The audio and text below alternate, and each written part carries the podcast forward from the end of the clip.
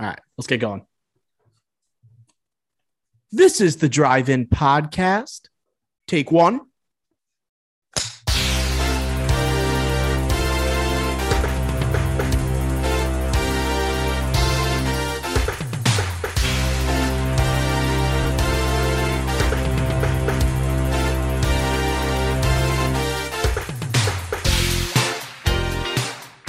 Bada bing, bada boom. Welcome to the 81st episode of the Drive In Podcast. On today's episode, we have the checkup with Dr. O, yours truly. We have our trailer breakdown for the limited series Obi Wan Kenobi. And then we have our review of Pixar's Turning Red, along with our top billing tiers of Pixar films. So use the bathroom now, grab that popcorn, and enjoy the 81st episode of the Drive In Podcast.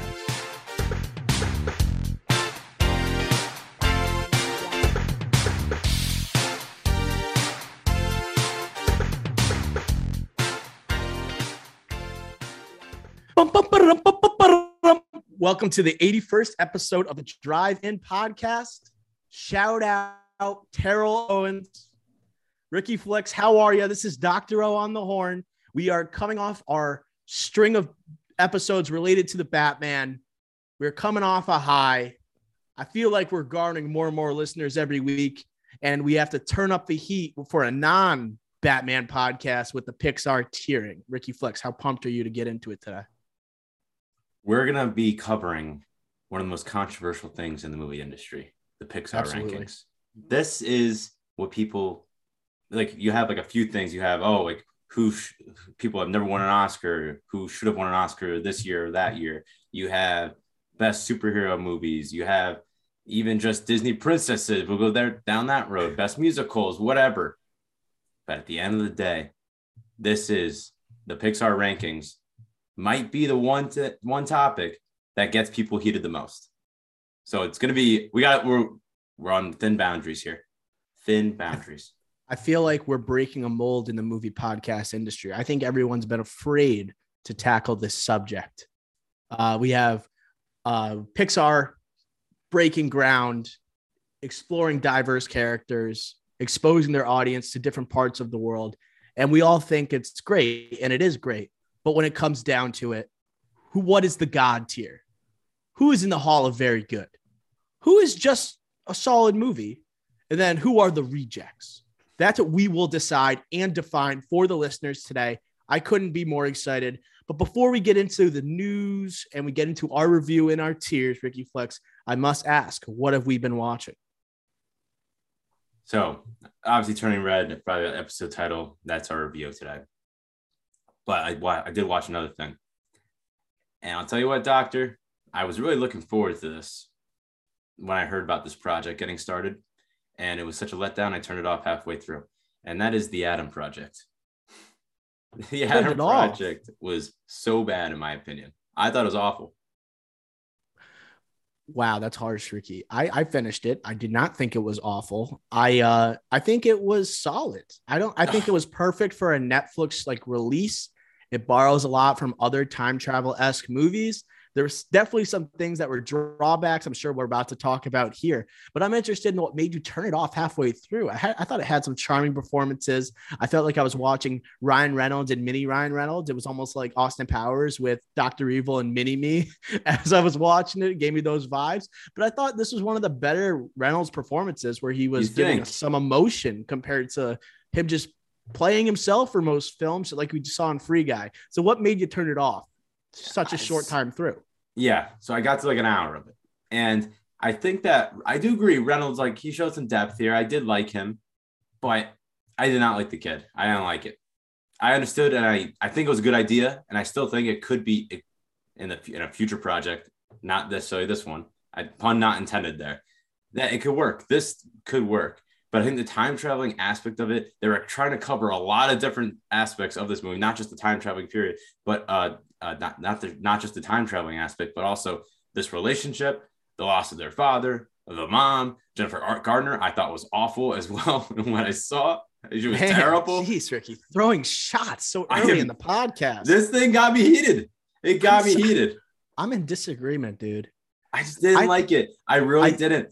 I didn't I didn't like it for such different reasons. I don't know if your mind was in a haze or something after it. The kid was pretty charming. He has some emotional depth himself. He actually, if I had to do a criticism on him, he was just trying so hard to be Ryan Reynolds. You know, you could tell he was Yes. a fan, right? You could tell like he loves his work. And uh, there's a great fourth wall break in the during the final act of the movie. I will not spoil for you, Ricky Flix, 'cause I do think you should finish it. Okay. My drawbacks for the movie, first of all, leans too hard on previous time travel films in terms of like the story, in terms of the themes. I felt like I was watching Back to the Future, future uh, mashed up with Field of Dreams. That uh, those are the two movies that kept like popping up in my brain every time I saw the the the, the Ryan Reynolds and Kid interact, and then you throw Mark Ruffalo in the mix. I don't even think you got to the Mark Ruffalo part, Ricky Flicks. So I didn't. I didn't, and that's another. That's an important part of the movie, and he was good in this movie too. But like the what I would also say, this movie tries to have this action aspect, fails. It has some pretty cool technology being used, but I don't think the way they the actors or the stunt doubles, whoever's doing it, I don't think it looked like it was very professional. Right, with that staff thing they're using, Reynolds wielding it, it just didn't look natural whatsoever. And then, like most time travel movies, this is my beef with Avengers Endgame, is that the rules aren't clear for time travel. And a lot of like the exposition talk really bogged the movie down. And uh, I really Didn't didn't, love that aspect. The Zoe Saldana aspect also, I didn't really buy. That was I, like, terrible. yeah, I was just like, there's too many emotional strings you're trying to pull right now. But if they just focused on the trio with Ruffalo, uh, Walter Scobell, and Ryan Reynolds, and had that be the focus, it could have been a very good movie. But I, like, this is like a classic Netflix movie now, where it wouldn't. This is like an action film that is a great family sit down adventure that would have done well back in like the mid 2000s. That just doesn't translate as well to theaters now. Uh, Mhm. Shawn Levy, who we're going to talk about later on, director of Deadpool 3, recently announced he's uh, an expert in these type of like like funny uh, PG to PG 13 family romps. And I think this was like a perfect outlet for him and Reynolds to like collaborate. So I thought it worked out well. So I'm not as much of a hater. What else didn't you like about?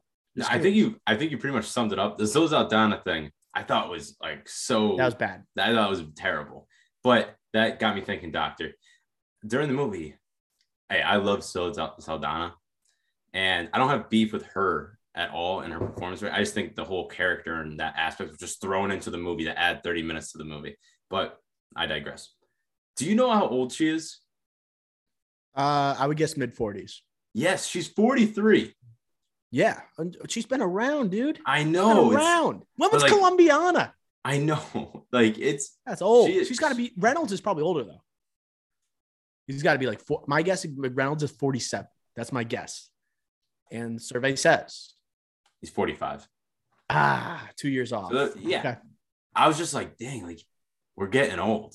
Like she's getting old. Like this is again, this is not a shot at her at all. I love her, but Reynolds is getting old. Like it's just it was crazy to look at this movie and just see like these people on the screen that you think that like in your mind you're like, oh, like this is young Hollywood. It's like no, not anymore. like not at all. Uh huh. Like the fourth wall break is pretty good. Uh, I might even just send you send you the video from my uh, Netflix account. It, it's pretty good. It relates to finish it. Reynolds and his career. But there was also a video that went viral Reynolds recording Scobell, like the guy who plays young him in the movie, reciting the beginning of Deadpool 2 in his back seat. He was just so much of a fan. That's it really translated. Yeah, this guy was a perfect choice, like to be this like snarky type of character that you can imagine that Reynolds ends up becoming, you know, Reynolds as a kid. I thought it matched up pretty well. But what else have you been watching other than the Adam Project, Ricky Flex? See if we match up. So in the right side of my screen or over my right shoulder, you see the Magic Johnson poster. I'm a huge Lakers fan as you as you are. I watched Winning Time, the first episode last Sunday. Second one comes out this Sunday. I'm looking forward to that. I watched the first one. I think a lot of people love it. I like it, don't love it. I think some of the aspects of the Adam McKay, like the breaking the fourth wall, I think John C. Reilly doc, as Dr. Buss is perfect. And I like his fourth wall break. Other people, not so much. I think it's inconsistent. I think it's a little too much, a little too meta as well, some of the references and some of the things that McKay does. But I think it's awesome so far. And the only other thing I didn't really like is the previous owner of the Lakers. I didn't think he was very good at actor, uh, a very good actor in this episode. We won't be Cooke? seeing him. Yeah, I don't think we'll be seeing him for the rest of the series because, and I won't spoil it, I guess, even though it's kind of obvious. But uh, like, yeah, I thought he was bad, but I think going forward, this first episode really set up what this series is going to be very well, and I actually really enjoyed it, and I'm looking forward to the rest of the season. I'm in agreement with you this uh, this time, Ricky Flex. I found that winning time at the beginning, I was turned off a little bit by all the, by all the flash and flare that was coming from uh, McKay here, and you kind of expect that coming from the director of The Big Short and all the Will Ferrell movies that came prior to it, and then you also have like the extreme cuts and editing of Don't Look Up, and you see that those elements here with Winning Time. Uh, the breaking the fourth wall, I agree. It just should have been like. Uh, John C. Reilly doing it. And John C. Reilly honestly murders this part. And I know yeah. Will Ferrell was pissed that he didn't get this part, but it's good that he didn't because John C. Reilly kills it. You know who was supposed to get it even before Will Ferrell or John C. Reilly, Ricky Flicks? I should know this. this is, no. Michael Shannon was going to play Jerry oh, Buss. What? Michael Shannon. I think John C. Reilly, he's just so likable. And Michael Shannon is not that likable in yeah, his roles. I like he's an incredible actor. He's like, a villain dude, he does roles. well with a darker side, you know? And the whole point of this Jerry Buss character is to be likable and have a more positive like mentality than the previous owner. So I thought perfect casting. And he really carried this episode. And then um I did want to say just to jump in real quick, just to yeah, jump in real ahead, quick. Sorry. Michael Shannon, imagine him at the Playboy house. Like what? Like, yeah, no way. General Zod. Yeah, General Zod at the Playboy. No, John C. Reilly is amazing in this role. I totally agree with you. And Michael Shannon, hey, one of the best actors in my like one of the most underrated actors in Hollywood. Or yeah. forgotten, I guess, is because everyone knows how good he is. Maybe forgotten about a lot. Love him, but John C. Reilly was perfect for this. Love it. Sorry, go on. I was getting Michael Shannon. Like I, I love him too. And you know what category I put him in? I think as he goes later on in his career, he's going to keep getting these Oscars. I feel like he's going to have these Oscar nominations like kind of pile up, and eventually he's going to be at the point where let's give Michael Shannon an it's, Oscar. It's, you know who I compare him to? I think you can get it. Well, mine is Mark Rylance. Willem Dafoe. I'm thinking Willem Dafoe, where he's just mm. like in that conversation. They're taking similar roles. They're always in, involved in these critically acclaimed films. A darker side to them. I think eventually he that's another take I'm going to have. Michael Shannon eventual Oscar win. I'll put that I on agree. the table. I completely Let that marinate that. for the next few years. Uh, but uh, in terms of my concerns, also with the show, you hit the, you, the, you hit this on the head during the trailer. I thought the basketball scene's brutal. Basketball scene brutal. The Norm Nixon like one on one scene with Magic, pretty cringe. Uh, and I don't remember, like, I know I didn't grow up during the 80s, but was Norm Nixon really that big of a deal at the time? And like, compared to like, were they really off board? I, I wonder how much did McKay like twist this story a little bit, like, in terms of like not wanting to draft Magic, the race aspect, him flashing white and black and bold color in bold lettering on the screen. Was that really that much of a factor back then? Because it seemed like based on it as being a sports historian, like I look back on that time and I say it was pretty inevitable. Those two, Larry Bird and Magic, were going one, two, no matter what. Like it didn't matter like what franchise was picking them, the stat, the structure of their um, teams, and they built in the Jerry West story in the background here, which is also I think pr- played pretty well by Jason Clarke. I just don't buy that it was actually like this. I, I just always thought it was inevitable. They're just going to take this stud who's like made for LA. Yeah, I, they definitely made it clear that a lot of this in the show is dramatized or changed to alter, like changed the real events, like altered them. And I definitely think that's one. And yeah, the basketball scene, like I think the point of it was good, but just the actual playing the sport was just bad. Like all this, that guy that plays Magic, Doctor, uh, I forget his name, but uh, I do think he's a good actor. Quincy I, Isaiah. Yeah, yeah, Doctor Quincy. Yeah, yeah. I do think he's a good actor but I just don't think he can play basketball and they know it.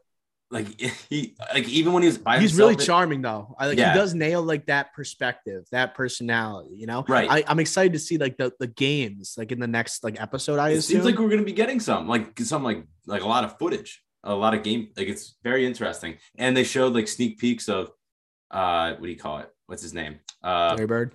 Yeah, Larry Bird, but uh, Bo Burnham. Is yeah, is that Bo Burnham? I yeah, he doesn't Bo look rec- he doesn't he doesn't look recognizable. I couldn't. Is that Bo Burnham? I can't. Like, it, it makes me think it's someone else now, just because he looks he looks nothing like Bo Burnham. Right, but I think it's that is, but he doesn't look. It was. Like I know it was supposed to be, but I, it, it had me questioning. Like, as I was watching, like, did this get recast? Like, is this actually not true? But uh, I think it is him. I just didn't recognize him, Mhm. and that's a good thing, I guess. You know, and uh, I'm excited to see their interactions. Mhm. Uh, Adrien Kareem, Brody. Oh, Kareem, Kareem being teased here. I think he's going to be uh, focused either this episode or the next. You know, they focus on Magic here. Magic's obviously the main character alongside Jerry Buss, obviously. Mhm. But I think they're going to get a focus, kind of like if you want to look at the Last Dance, how you had focuses for a whole episode on Scottie Pitt, Pippen. You're going to have that with Kareem in the next episode or the third episode. They hinted at it a little bit, like with the airplanes uh, on set Yep. scene. Make make him look like a jerk, like a real bad person. Like in Right. Kareem, like who doesn't like Kareem? Like he seems like a nice guy, but yeah, in this civil first rights episode, activist, you know, I think they're going to dive into that stuff a little bit and talking about the name change. I think it could be uh he could be a very interesting character to have on the show. You have someone so likable. I think they're going to make Kareem look unlikable compared to the a likable Magic Johnson to kind of balance out the roles and don't have too much Mm. focus on Larry Bird here, right? Against Magic, make it all about the Lakers. It's going to be also fascinating because this was only supposed to be a limited series, but there's been murmurs like they're going to uh, HBO is going to see how this series does on HBO Max. It's going to see okay, is it going to earn a season two? And in that season two, are we getting Shaq Kobe? You know, that's definitely a possibility we talked about. Like I want to say months ago. don't get and my hopes up here, Doctor. If you have episodes to the quality, the level of quality like the first one, we could be seeing a sequel like season. You know, and that could be extremely exciting to watch. Right? Who's playing young Kobe? Who's playing young Shaq, bro? So recent too. Oh man, that I don't know, man. That's Is it? a little bit, a little You bit. talked about how we feel old. You know, I don't know. This is 20 years ago, late 90s. Oh, sorry. I mean, it's a little recent since uh like the Kobe death. I don't know. If Oh, okay. Jump. yeah, no, I hear you.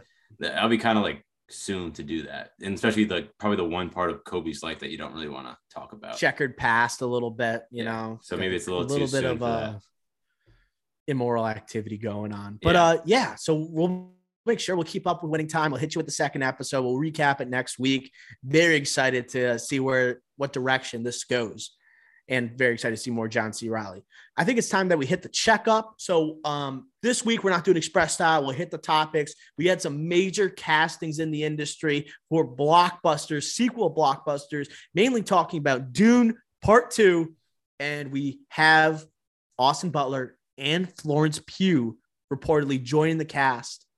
Austin Butler is going to play Feyd-Rautha, originally played by Sting back in 1984, a, a role we talked about in our review for Dune. Who would play this role? I know we initially um, slated like Tom Holland or Robert Pattinson to go there. Pattinson apparently was being eyed for the role. They go with the Elvis star Austin Butler, and then we have Florence Pugh of MCU fame, of Little Women fame. Okay, she's gonna play Princess uh Inuan, Irulan, excuse me. Tough to pronounce. These names are tough.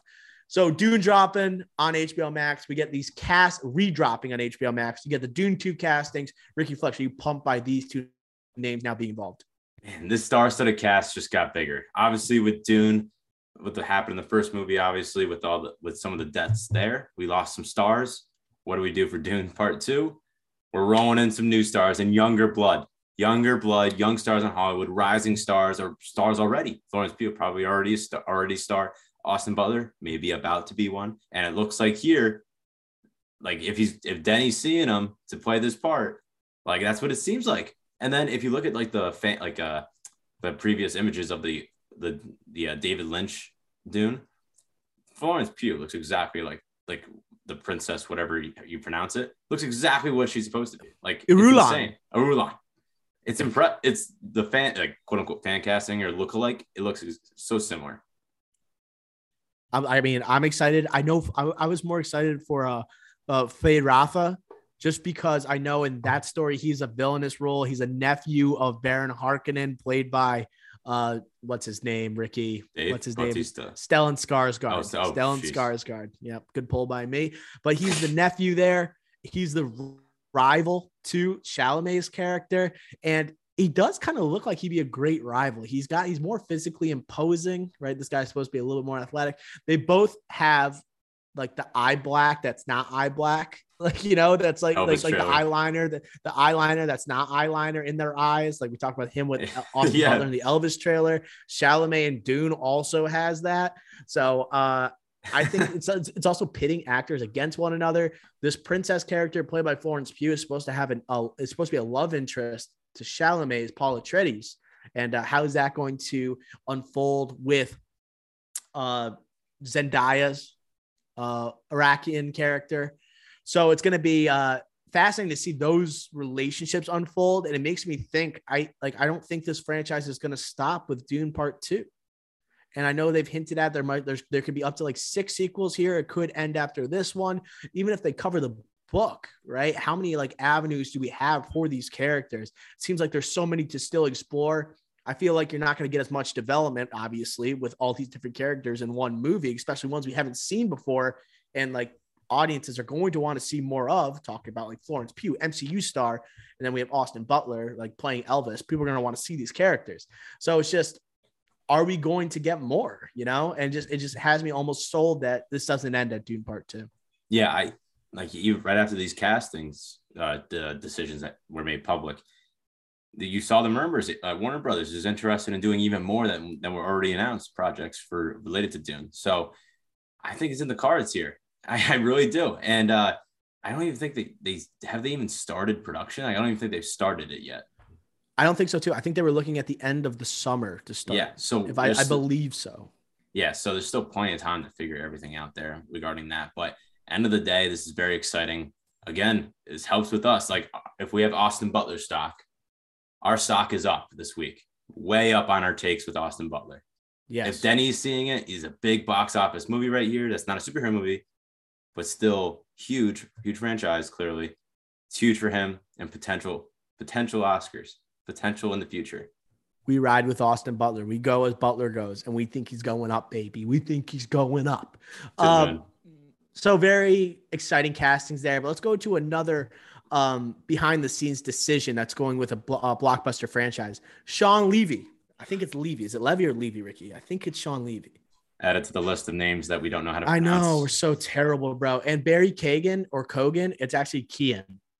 What Sorry. the heck? We were we were both wrong. Barry Kean. That's how we got to pronounce it, and it's not easy. I'm gonna have to spell it differently before I say it. But sorry to go on that little tangent there. It's just one that me and Ricky Flicks always have a hard time pronouncing. Shawn Levy is set to direct Deadpool three. Uh, Levy most recently directed Ryan Reynolds at both Free Guy and the newest Netflix project, The Adam Project.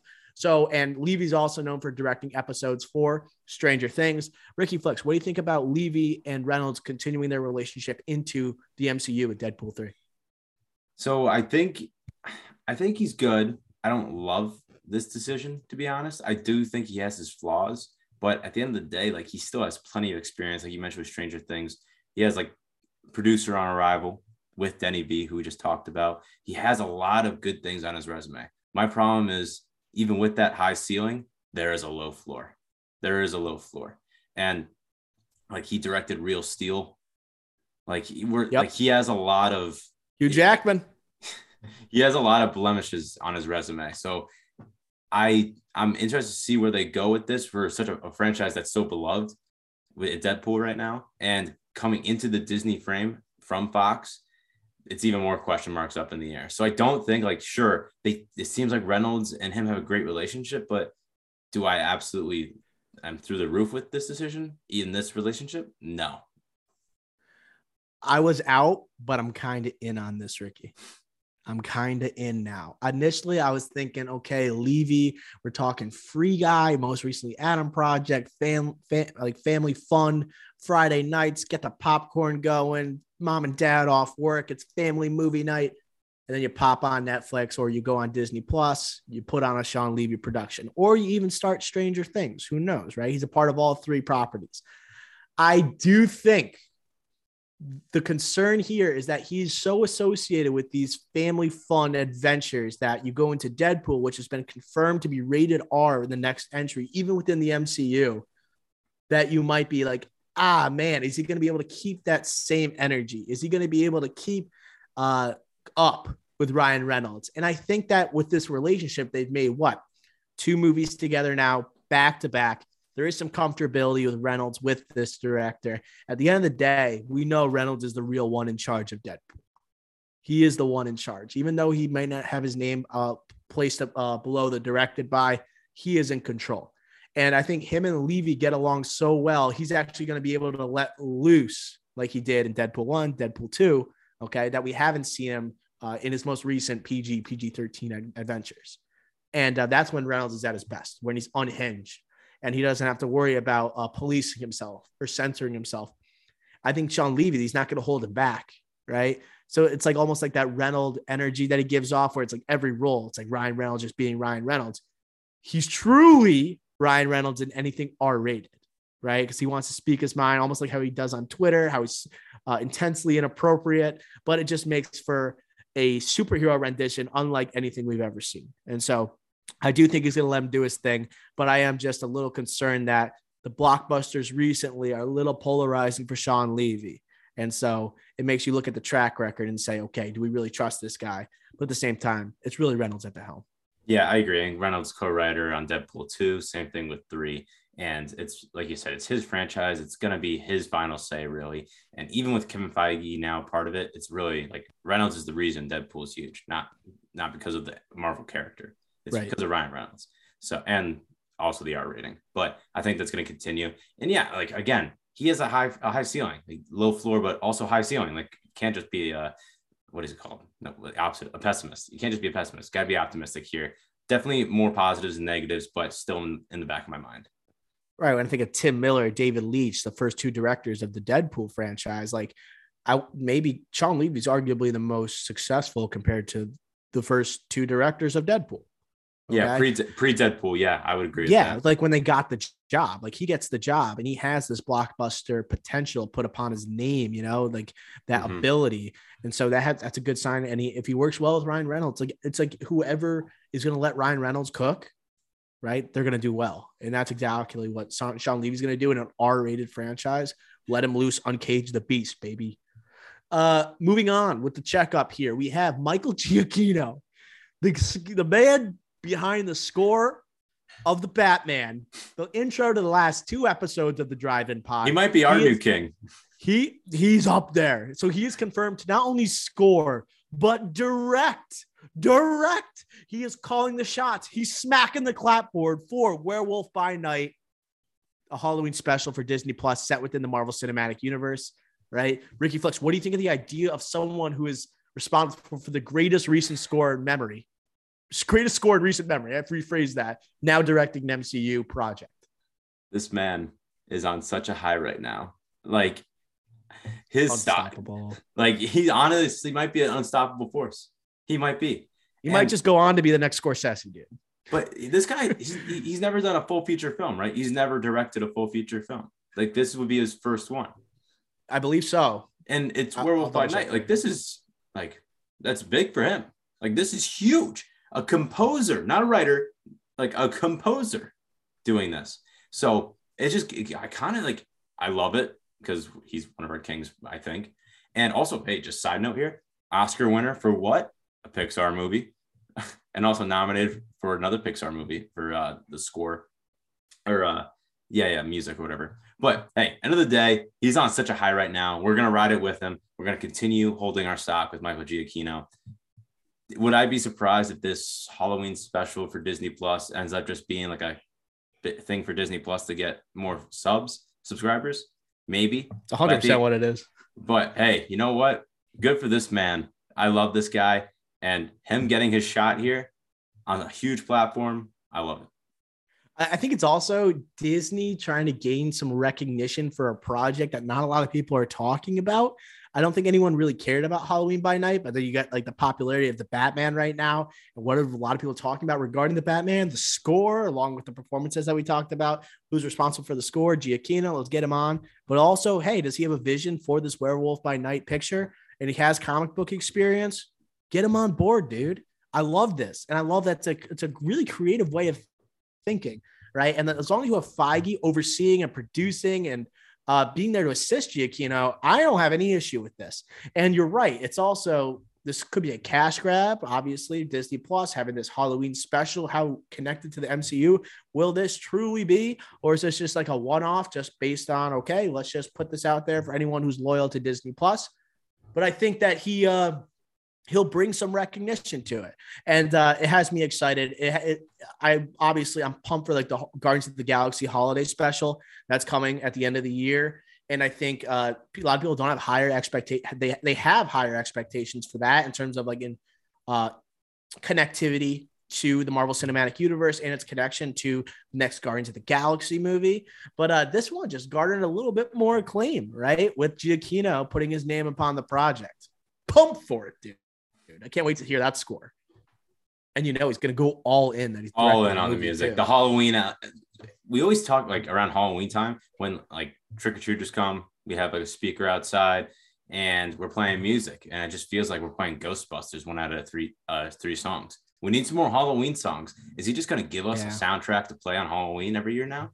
That's the big question. That'd be sick. Because you're right. My hol- my holiday, my Halloween like mix, party mix, or when I'm handing out candy, when I have jamming through the, like, the neighborhood, it's always like Ghostbusters, right? It's like uh thriller it's like all these move all these songs that just repeat it's like how we need new christmas songs too you know it's at the same vibe but if he hmm. provides mm. a bomb score i listen to the batman all the time i listen to this score i'm not kidding i'm like grading papers or i'm just sitting around in my house doing dishes i'll just put it on the old alexa there and uh, we'll start jamming out to the batman that's how like good.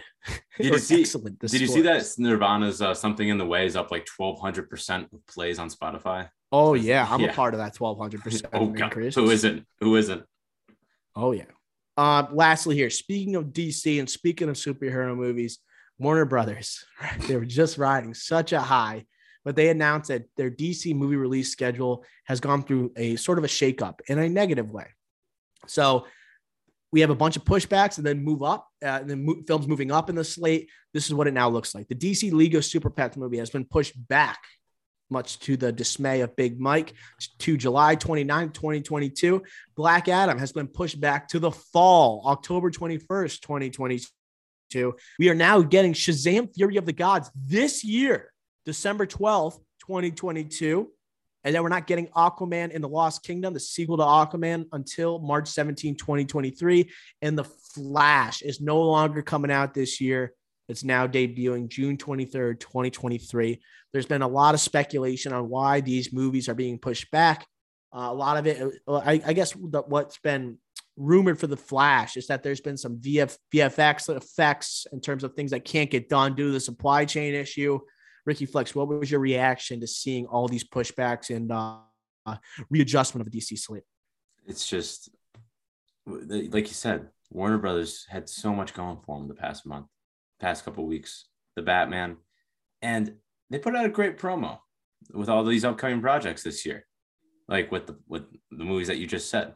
They had a great promo and they played it right before the Batman. Gets you pumped to see more of these projects that trailer probably would have like probably has had, had a direct impact on people saying, "Oh, I'll go check out this this summer or this in the winter." But now it's up in the air again. They're just making again like supply chain issues, things like that. It's like hard to come around. Like sure, but like it's even not just superhero movies. Like Wonka, like what? Like that got right. delayed nine months. Like uh, what are we doing? And that's and there's shots of Timothée Timothée Chalamet in the costume all the time. So you we know that they're shooting the film. So just delay it till the end of next year is crazy to me. And there is hype to that movie. And speaking of hype, shocking hype, The Meg, the first one. Do you know how much money that made at the box office? Domestically or worldwide? Uh, either. So domestically, I was thinking probably around 200 million.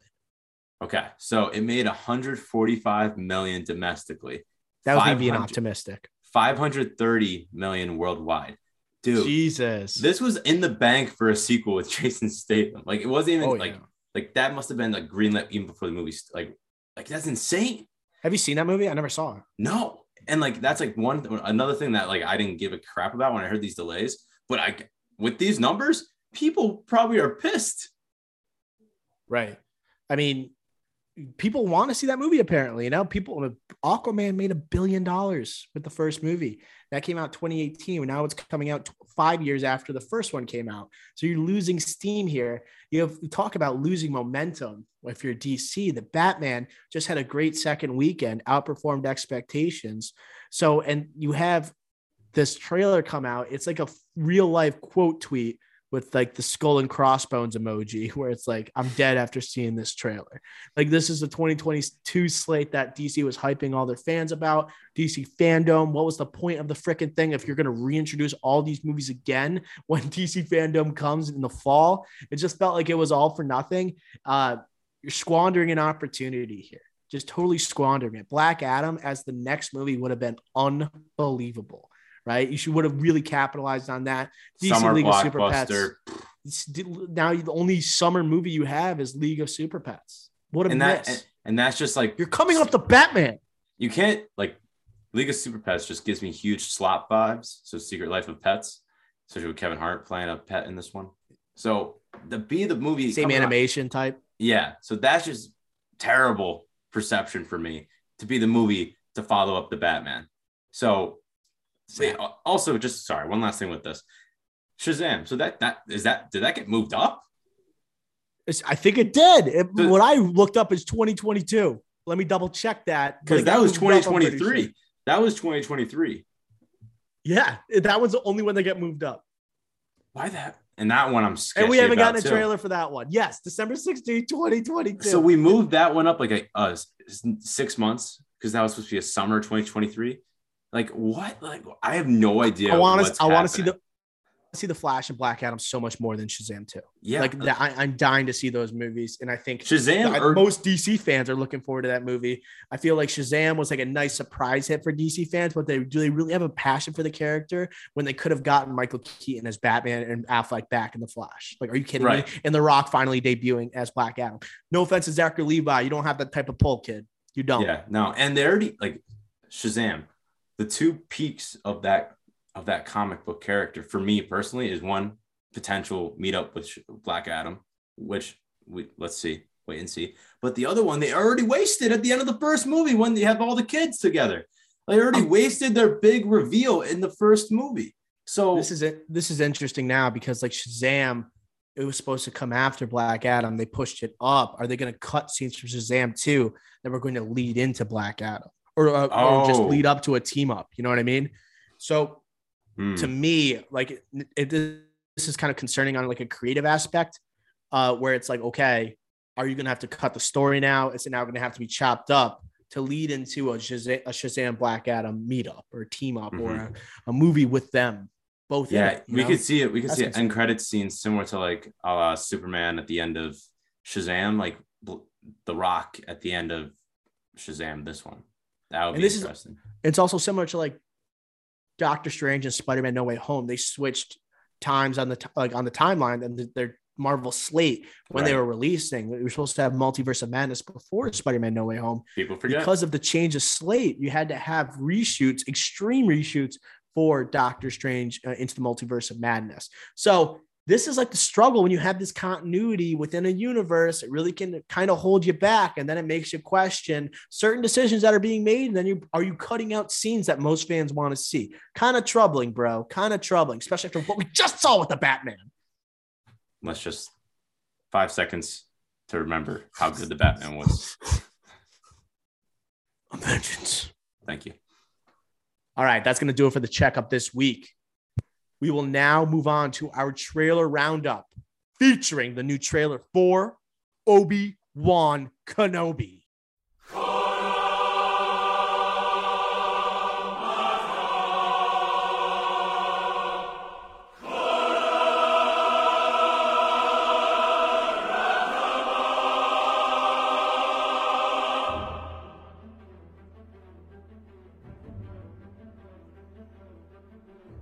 I'm not gonna lie, Doctor. Um, before we do get to that, some uh-huh. major news just happened. Um, sad oh, no. news. Uh, should I bu- oh no, should I buckle up? Um, in a bad way. Uh, sadly, William Hurt just died. No. Yeah, he just died. Um, How? I don't I don't know. Um, obviously, like Push- pushing 80? How old was he? 71. Oh man, younger than I thought. Yeah, so I don't know if we'll like you know that's just sad to kind of include in the podcast, but like yeah, it's just man, Thunderbolt Ross. yeah, obviously MCU like they're in the MCU, but hey, broadcast news, great movie. He was Yeah. in that. One We talked for, about that recently. Yeah, yeah, yeah. Um, a history of violence with uh Aragorn. Aragorn. Um, he was in that and really uh, nominated for an Oscar there too. So, um, sorry to bring the vibes down a bit, but yeah, that was just something that just came across the news feed. Yeah, something definitely to bring to our attention. I think I'm going to watch broadcast news tonight. I was due to watch that anyway. You gave a great recommendation for it. believe it's on HBO Max. So I'll give that a watch and uh, in tribute to our guy, William Hertz. And um, yeah, that leaves a hole in the MCU. All right, sorry. All right. Uh, let's bring the vibes up. And you know how we bring the vibes up, Ricky?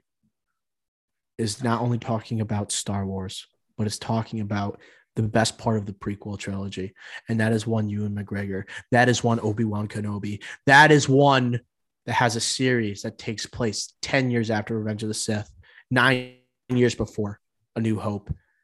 We're here to give you the breakdown of the newest trailer, one that we had been begging for for months upon months. We thought we were getting at the Super Bowl, but it's finally here. Ricky Flex, uh, what was your initial reaction upon watching the Obi Wan Kenobi miniseries trailer? Initial reaction was happy we got something. Very happy we got something. We it was we were overdue.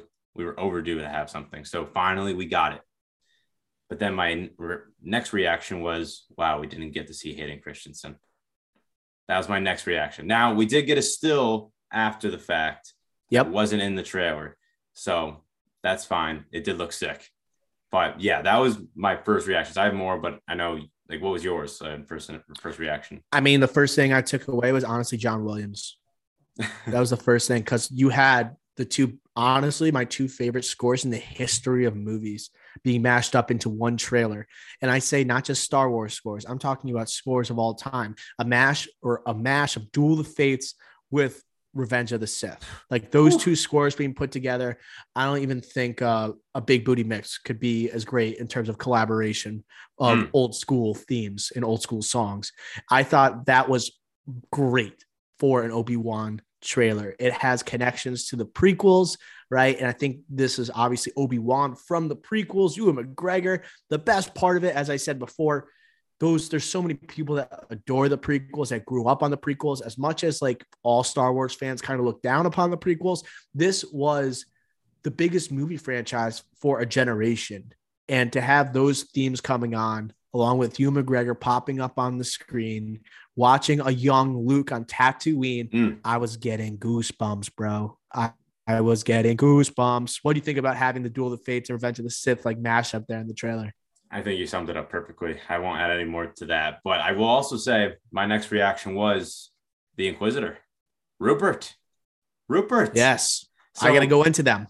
Yeah, like, eh, like for me personally, like that's just a them doing that. That just shows. Oh, they're showing uh for the rebel uh the rebel uh, series, Clone Wars and Rebels. Rebels, Star Wars Rebels. Rebels, excuse me. So that's what it like looks like to me. That's pretty that's great for Star Wars fans. Like unbelievable. Those are obviously wildly popular. So they're actually still implementing stuff like not like like we saw with Ahsoka Ahsoka Tano with the fan cast from Rosario Dawson. They want to please fans. They're doing it with this. Now, did he look incredible? Ah, Like when you when you look at Rebels and when you watch Rebels and the Inquisitor there, he looks like a skinny, like he looks like a stick. Here, like he looks more stocky. Like an Um, egghead type Yeah. of thing. So I, I don't know, but hey, I, I actually do think Rupert. Uh, how do you pronounce it? Friend or Rupert Friend, I- believe that's how it is. Rupert Friend. add to the list. Um, but yeah, Death like, of Stalin, baby. Yeah, Death like- of Stalin. yeah, that's like got to be your guy. Yeah, I, I, I am excited to see him here. I, I know he's a part of Homeland. I never saw that show, but I think we do have to give a background on the Inquisitors just to make sure all of our audience knows who they are and know that they are a big deal. So the Inquisitors, I personally, I just do my homework. I've not seen Star Wars uh, Rebels, uh, the animated series. I didn't see Star Wars, the Clone Wars. So the Inquisitors are this group that are under the control or they take orders from Darth Vader. All right, between episodes three and four, their job are is to be Jedi hunters. So they take down after Order 66 comes down from Emperor Palpatine.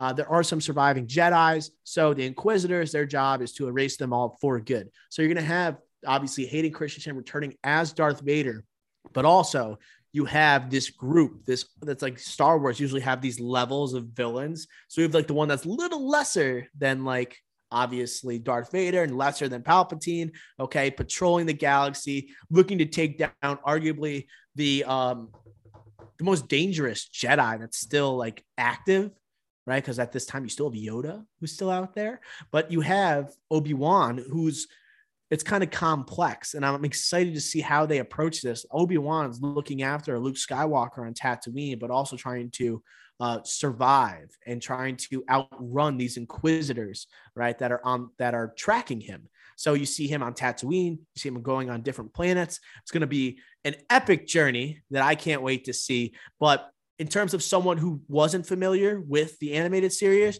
I didn't have series. I didn't have a problem with the way the Inquisitors look, just because I didn't really know how they were supposed to look. You know what I yeah, mean? I, I, don't. Yeah, like Egghead is a good. Uh, I think a good like summed up with the way he looked in this trailer. But anyway, so it's cool that we're implementing that, right? Very cool. And I just had a thought, like obviously this is six episodes, I believe, this series, so a little shorter, and we are going to get a Darth Vader versus Obi Wan uh, showdown. We are getting. I think that. we're getting at least two fights. It said we're getting at least two battles between them. I think, like they aren't going to do this because they're trying to get Disney Plus up, up and up. But they have, they should. We have to see this on the big screen. Like you gotta put this. That'd be so awesome, Ricky. You can't oh not put this in theaters. They should do strictly the finale in theaters. You're gonna be cinemas. you're gonna be doing Darth Vader versus Obi Wan, Hayden Christian versus Ewan McGregor on your laptop. You're gonna be seeing it there. No, no, no. I cannot, will not, should not. Ridiculous. And it's it ridiculous. Like we cannot I, be putting this just for television series and just for television. We need to see this theatrically on a movie screen. Put it in IMAX, get to your Dolby cinemas, like AMC, like make a statement saying that you will buy like one night only. It, the revenues would be crazy. Yes, I agree. Kathleen Kennedy's getting a little reckless. She all of a sudden has you have Luke Skywalker in Mandalorian and Boba Fett right? You, you can't just all of a sudden just be putting Darth Vader. It was already bold enough. You had Darth Vader in Rogue One. Now you're putting him in a limited series. It Are was kidding me. This deserves deserves recognition on the big screen. We should we should write a petition of some sort or make our presence felt Notes on app. social media. Notes app, Twitter. Well, notes app this bad boy, dude. It's but how absurd is it that we will be seeing this on a laptop or a TV? Like that is asinine, literally asinine. Blasphemous. blasphemous. But uh yeah, I would say the most bold thing they've ever done with Darth Vader is had a had him use a freaking pun.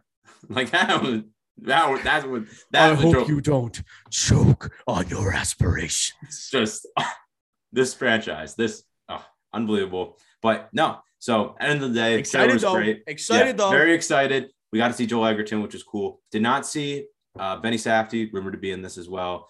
Um, O'Shea Jackson, rumored to be in this. And uh, who else am I missing? Kumail uh, Nanjiani, right? Nanjiani, yeah, yeah, yeah. He's yeah. supposed to be in this too. So like, we didn't see any of them.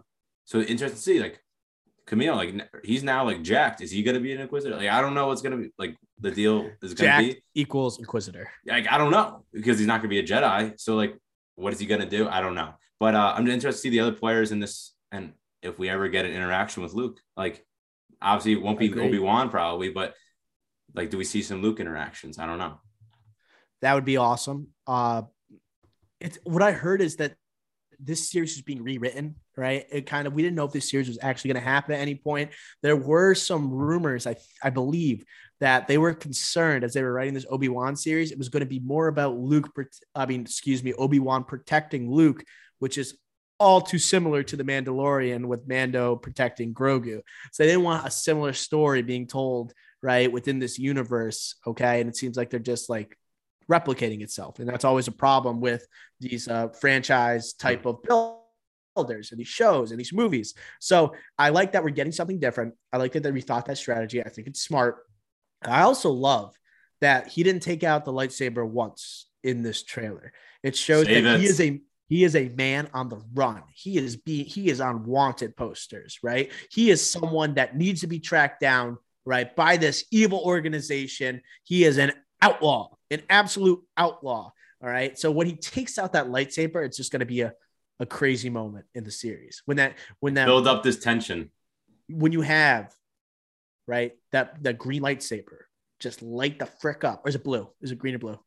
His right now would be blue, right? Yeah. blue, right? So when it lights up blue, and then he has to take on an Inquisitor, or even take on Anakin, right? But it's also the emotional weight of his character right now. He's coming off of such a, a traumatic experience where his student of years, right? He's known for decades, turned against him and the Jedi Order, okay, and joined the dark side. Joined, he is basically the hand of Emperor Palpatine and seeing how he has to deal with that. And he has to look after Luke to make sure Luke doesn't go down this path. And Luke, he has to make sure becomes the savior type of figure, you know, this messiah to kind of save the galaxy from the Emperor and Darth Vader. So I think there's going to be an emotional weight here. There is a story to be told. And I think that's kind of a key when you look at blockbuster franchises. You want to bring back iconic characters. You want to make sure there's a suitable story. I think you can find one here, Ricky Flicks. I really do. Yeah, no, I think you summed that up perfectly. And hey, I'm I am a little nervous. You like kind of got my brain going again a little bit.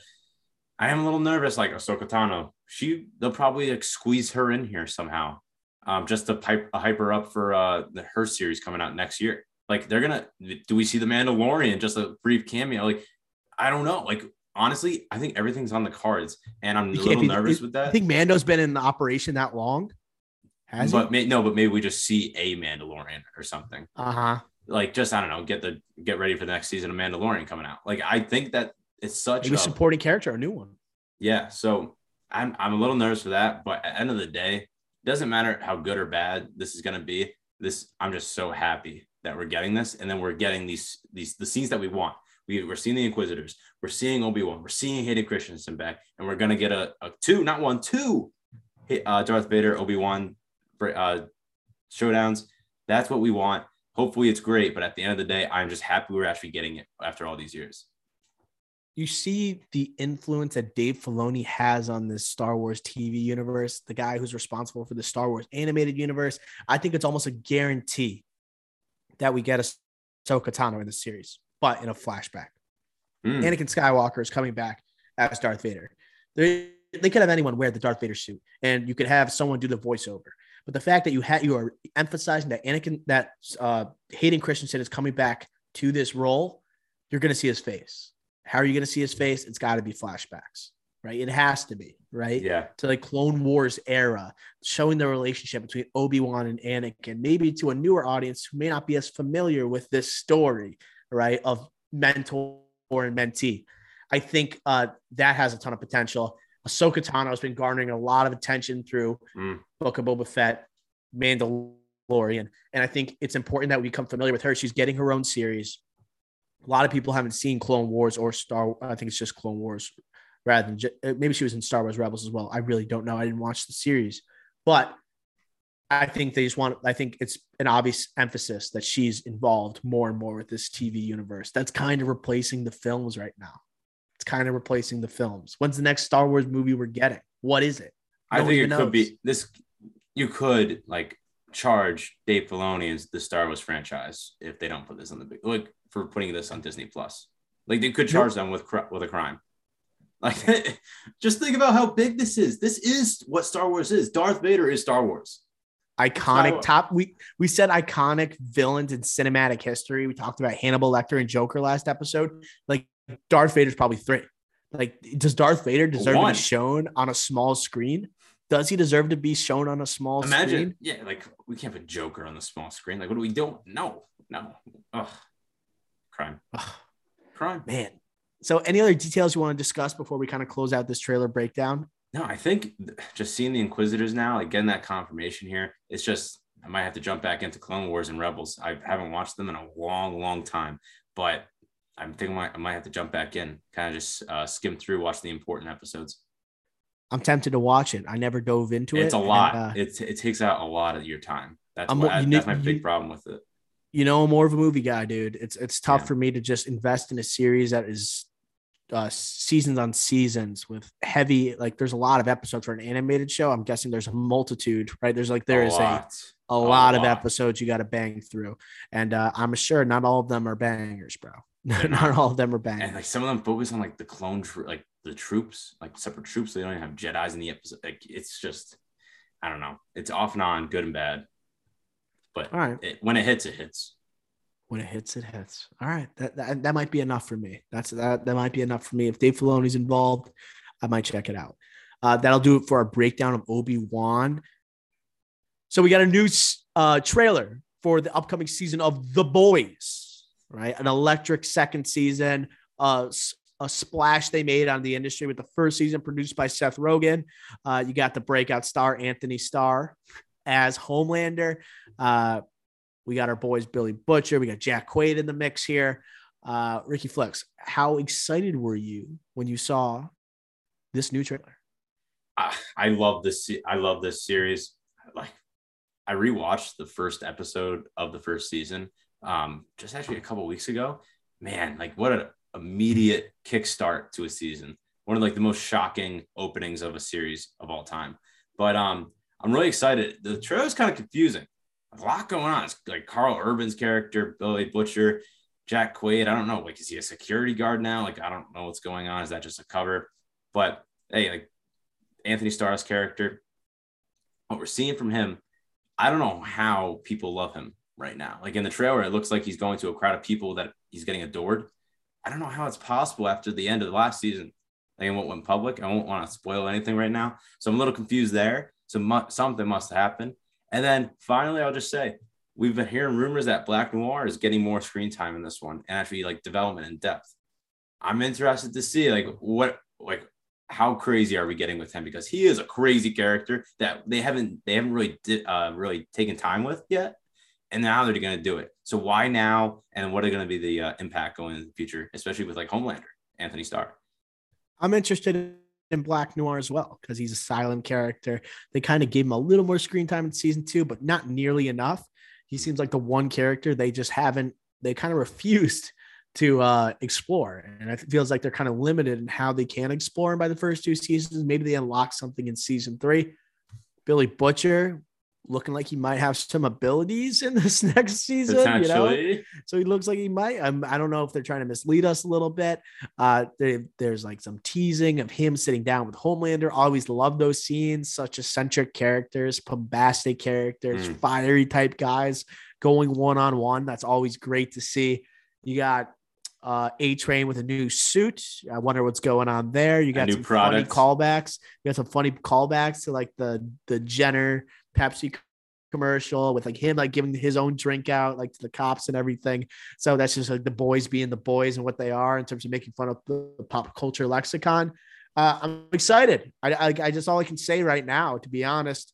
I don't know who's seen it, who hasn't. I will highly recommend that you power through the first season. First season's good, but I think the second season was another level, bro. It was another It level. I thought it was amazing. It got so nuts, and the finale was spectacular. Uh, I think we were missing one main character we didn't see a lot of. I, I do want to look up her name, but uh, one second, Ricky Flex. annie cast of the boys. Is that the name? Uh, who are you talking about starlight No, I'm talking go Kimiko. Kimiko. I didn't see much Kimiko in this trailer. Did you? I don't even remember her in the trailer to be honest so yeah like, you're she right wasn't in it, I don't think. And she was such a focal point at the end of the first season into the second. We did get a new character teased. A lot of people are excited about with Jensen Ackles, Soldier Boy. Um, you get him as like a Captain America looking figure, like an evil Captain America. We Yeah. thought we already kind of had this with Homelander, but it seems like we're getting it to a different degree, maybe on the ground character. Yeah, literally ground, literally grounded character with Jensen Ackles as uh, Soldier Boy. So that guy looked cool, right? Seems Yeah, like yeah, he's he got a looked dark cool. backstory. I, I'm interested to see how it differs from Captain America and like what they're gonna do there. Also, Anthony Starr doesn't he look like Rupert Friend? A little bit. Rupert Friend's more round, like his faces. Yeah, I think just being bald helps with that too, though. Anthony Starr just got like, arrested. Oh, what? Oh no! You didn't know this? What he he got he he like told like some like waiter or who, like some uh, worker or maybe might have been a fan that uh he said he was gonna kill him. Oh no! It was like real Homelander type of quote. So look it up right now. Anthony Starr arrested. It probably I'm looking it up right now and I'll tell you what happened. He was arrested in Spain. Gets oh no, not a one year prison sentence. That can't be true. He was filming a movie by director Guy Ritchie when the incident occurred in uh, Costa Blanca. Suspended prison sentence. Okay, that's what it says right here. oh no! I don't think he's going to prison. He's not. Yeah, going to prison. he can't. He was reportedly punched twice, needed four stitches to a wound on his forehead. Okay. All right. well, so when was this? A year ago, or He assaulted a dude. He assaulted a Oh, dude. my it happened when this article come out, March 5th. This year. this year? That's like This last just week. happened. Oh my god! This just happened. He assaulted a dude. He said, I'm going to kill you. Um, oh, So, not good news for our guy. Homelander's great. Homelander's great. totally. He's so good. okay, well, that, you can't really Shit, transition from there. Cut so- this part, huh? I Keep think that's it. gonna do it for our boys like trailer preview. Let's now move on to our review of Turning Red for Pixar and our tiering of Pixar films. We're now moving on to our review of Turning Red. We'll give you the synopsis, we'll give you the Rotten Tomatoes and the audience score, we'll give you the IMDb, then we'll hop on in with our initial thoughts, and then we're gonna put it in our Pixar tier whether it goes in tier one, two, three, or four. We have four different categories. Should be a hotly contested debate for each and every film that we choose, knowing how our top films usually go. So here is the synopsis. Uh, Mei Lee is a 13 year old girl who is torn between her mother's obedient daughter and the chaos of her youth. As if that weren't enough, when she gets too excited, she turns into a big red panda. So this on Rotten Tomatoes has a 95%. Audience score is at 66%. Interesting correlation there. IMDb has it at 7.2 out of 10. Ricky Flicks, what were your initial thoughts upon finishing Pixar's newest film? this is the definition of like giving too much credit to like the past and history. And that's what critics are doing here because this movie wasn't very good. This movie was not entertaining whatsoever. This movie was for kids, I will say. This movie was Mm. for very much for kids.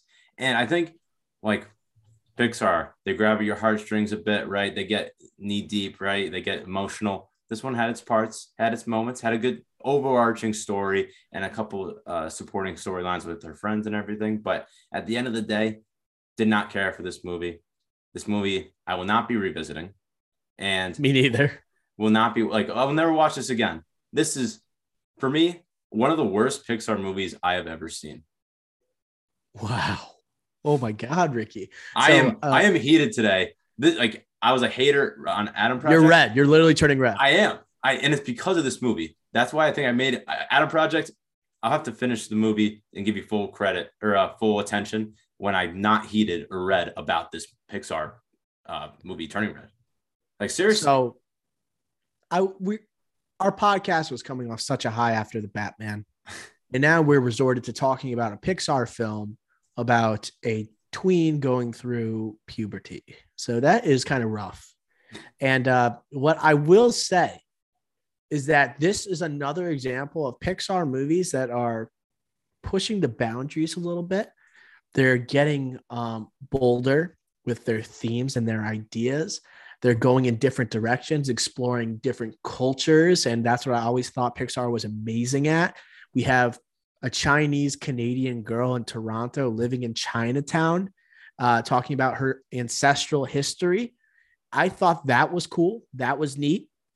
What I do have to say, what turned me off from this movie, it did have a little bit of charm. It had some great humor, had some great supporting characters the cringe factor of this movie was so insanely high uh, compared to most or all, I should say, Pixar movies. It had moments where it that's obviously intentional. Like this is a movie about this awkward teen age, right? Going from elementary school to high school, that in between period, you're very emotional, you're going through changes. Your parents can be a factor in, of inducing anxiety. I think that's what this movie is largely about and like controlling your emotions.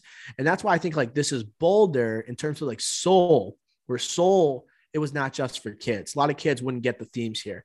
Uh, but turning red, I, th- I felt it was also targeted at parents and mm-hmm. how kids these days, although it's set in 2002, kids are very emotional now. Almost, it's getting a lot of notoriety now in terms of people recognizing mental health, especially at a young age. And I think having that 2002 setting was really smart because it shows like these kids always needed support and they always felt these like parental pressures and familial pressures and that uh, even has the mom at the end kind of questioning the pressure she had from her mother and how it's almost like this family trauma that's happening. It's pretty deep stuff. Am i right? That's Very pretty deep. deep. but the there's a difference between like yes the themes are relevant but also i am enjoying the movie as i'm watching it. Man like talk about watching a helicopter mom in action that just pissed me off it yeah. just pissed me off. And I thought we lived under kind of a strict household, not in a terrible way, but in a way our parents have protected us. But this is like the helicopter parent, and it didn't have that traditional Pixar villain, right? I was going to mention that too. Like incredible. So there wasn't like just a straight up bad guy. Even most recently, Luca, right? It didn't have like that straight up bad guy. This one, the bad guy was like the mom yeah. And she was instantly, when she popped up on the screen, she was instantly, she made it into my catalog of most hated Pixar characters instantly. She's up like, there. And it's, I thought, I don't know. I just thought that the mom just made this movie so cringe and made it so hard to be an entertaining source of material for Pixar. And I thought it was so focused on it had like the girls going through changes, right? They had like the maxi pads and the modern brands that are stacked up on the shelf. It felt like it was trying so hard to relate to those kids, but I don't think it really made a difference in the entertainment value. Does that make sense? Yeah, and I feel like they just kept hitting you over the top with it, just constantly, with not just with the mom, but also with the friends. Like, we get it. You got to be there for your friends. We get it. Control your emotions. And I felt like a lot of it was just banging my head nonstop with this stuff. And I think they did that particularly to tell kids, hey, this is important. Like, make sure you get this message that we're trying to send. And then with the parents, like, get this through your thick skulls. Don't do this to your kid. And I just kept pushing those two agendas forward so much where I'm like, I really don't want to finish this movie, but I have to because it's Pixar and I trust them. But at the end of the day, the big, the climax just, I, always for me, it was big, um, uh, also kind of cringeworthy. Yeah, it, it was just like what, like that's just how we're gonna do this, huh? So yeah, at the end of the day, this is the bottom tier. This is yeah, hated this. Hate, uh, hated hate, hate, hate, strong. Hate, I, did, did not like it. I will speak on as a teacher. Like I related to this in terms of my students are probably at this age. Like they're it's very awkward, but also like they're controlled by their parents and uh, I did think it had a couple great lessons within the movie, and that's talking like as a teacher, obviously, and like the idea of when you're feeling these emotions, who is a comfort for you, and who is a safe, what's a safe space for you, like having your friends right there for you. But I also thought I didn't, I didn't enjoy I don't want to go into spoilers, but how she handled becoming the red panda, that didn't feel very Pixar to me. How she was like profiting off of it and everything. Yes. It felt very cringeworthy. And I was just like, this is super immoral. I, it was like really crossing a line. And I was just like, wow, like I didn't think like Pixar would go there. But as I said before, we're kind of pushing boundaries here, but that's like, that's behavior I don't think I would have like predicted. Like mm. at the beginning of this movie, when I saw the trailer, someone who was so, so ashamed initially, but then they kind of like twist it and they kind of make it feel like it was all right because like she's comfortable with who she, with who she is. And like she like you know it's just it to me that was like questionable uh, for a movie that's like based on puberty and like being comfortable who you are but then like charging money for it. Like that's freaking weird. Like, like might, to me that was like yeah. I, I was entering a, a different stratosphere. I'm like I didn't know how to feel. Yeah that that's a good point. I, that's actually a really good point they bring up their doctor. But I think just kind of sum up my thoughts here is going back to the Rotten Tomatoes score. This is just benefit of the doubt, right? Like critics doing this, like 95, a 95 for this movie. Like I, I remember we talked about this how it was just going to be a exclusive exclusively on Disney Plus, and I ranted. One of my like biggest rants on this podcast was how Pixar was not getting a theatrical release after all they've done. I'm glad I did not pay 14 bucks to see this over the weekend at a movie theater because I would have been livid. I'm at look at me now. I would have been so upset. Yeah, I mean, I don't, I don't think it was bad. I really don't think it was bad. I think it had a good? strong it had a strong message. And I think people a lot of people feel like you, Ricky. Honestly, looking at 66% audience score, that's not high for a Pixar movie, right? Usually you're looking at at least 80 plus in both territories, right? You're going to end up with a feel good uh, like uh, animated feature that relates heavily to kids and then adults feel comfortable bringing their kids to the theater. But at the same time, you got this movie that's talking about maxi pads and it's talking about girls on their period and it might not be something I, re- I read a review someone was saying like maybe you want for a pixar movie maybe you want to have the parents watch it and then show your kids about mm. a pixar movie so in that regard i will say it's good that pixar is not remaining stagnant they're showing they are not just relating to younger kids right they're trying to be more diverse they are exploring different cultures. They are doing good things here, in my opinion. But does that create a movie that most people want to see? I'd argue no. Yeah, right? no, it's because like people don't want to be told how to parent their kids or like how to like. You think Hollywood knows how to freaking parent their kids? Like, what are we doing uh, in the Pixar in Pixar? Like when they first started, they like didn't go home ever. Like they they were to get st- to make Toy Story. They were like grinding to finish that movie, and they were working nonstop. Like are we to tell them how they should uh, run their lives? So I don't think that makes for a good strategy going forward. But hey, like I'm still to watch it because it's Pixar. They're the best. This one, not their best. And I just two uh, two more quick things. One, this movie after watching it, I appreciate Luca so much more. And I might have been wrong. Wow. Whoa. I think Team Luca. Team Luca. I am Luca. After this movie, I am so on board with Luca. I am Team Luca now. Like that movie blew this movie out of the water. Luca I enjoyed it way more. Like that is so much more. And I my big take with that was that I thought the villain was good, not great in that one. That's why I didn't get to that. It still is. Yeah, still like it remains. but same. this one didn't even have one. Like the side character villain, the kid, Tyler, was trash. I thought he was very effective either in this. The mom well. was the villain, bro. The so mom. I just I that's tough that's time with that's that. bold for a Pixar movie for kids. They made the mom the villain, dude. You know how yeah. crazy that is for a kids movie. Yeah, and like we've seen Controlling Fathers, right? Little Mermaid, great example. But it's just like right. It's just tough to do. The extent to which they did it here was big. I think. Then you then I think I felt for felt empathy for the mom at the end though too. I think they did a decent job of saying mm. the pressure she felt. And you could talk about uh, being a part of Chinese ancestry, all right, and the expectations that are put upon you. And this is also what I'm saying, like, like these Pixar movies, like, do a great job of like giving you a look inside another person's world. And I, I really do think it did a good job of, and like almost everyone feels like parents, like pressure from their parents. All right. They want them to do well. And there's also not, it's not a stereotype, I guess, but like there's people, uh, like from China, they expect their kids to be successful, right? Mm-hmm. So it's it, it, does really nail that aspect, and it's almost like this. I said ancestral trauma, you know, that this mom feels something and now passes it on to her kid, but you see the struggle of the mom herself trying to live up to it, even as an adult. So I think it kind of worked. It did have aspects that worked as well in terms of Pixar movies. Supporting cast, the friend group was so freaking funny, bro. Yeah, I thought that, they that were so funny. The girl, I think her name's Abby. The girl in purple is one of my favorite supporting characters I, in the history of Pixar. So one of my pros here is that girl. It was great. Like, and also the um, phenomenal. Um, I don't have the cast in front of me, but um, the one that was obsessed with the fluffiness. Yeah, her. She's a she was terrific. Like, That's her. That's what I'm talking okay. about. She was but I do spectacular. like But I do like the uh, other two as well, especially the one that was like the first one to say like I won't go.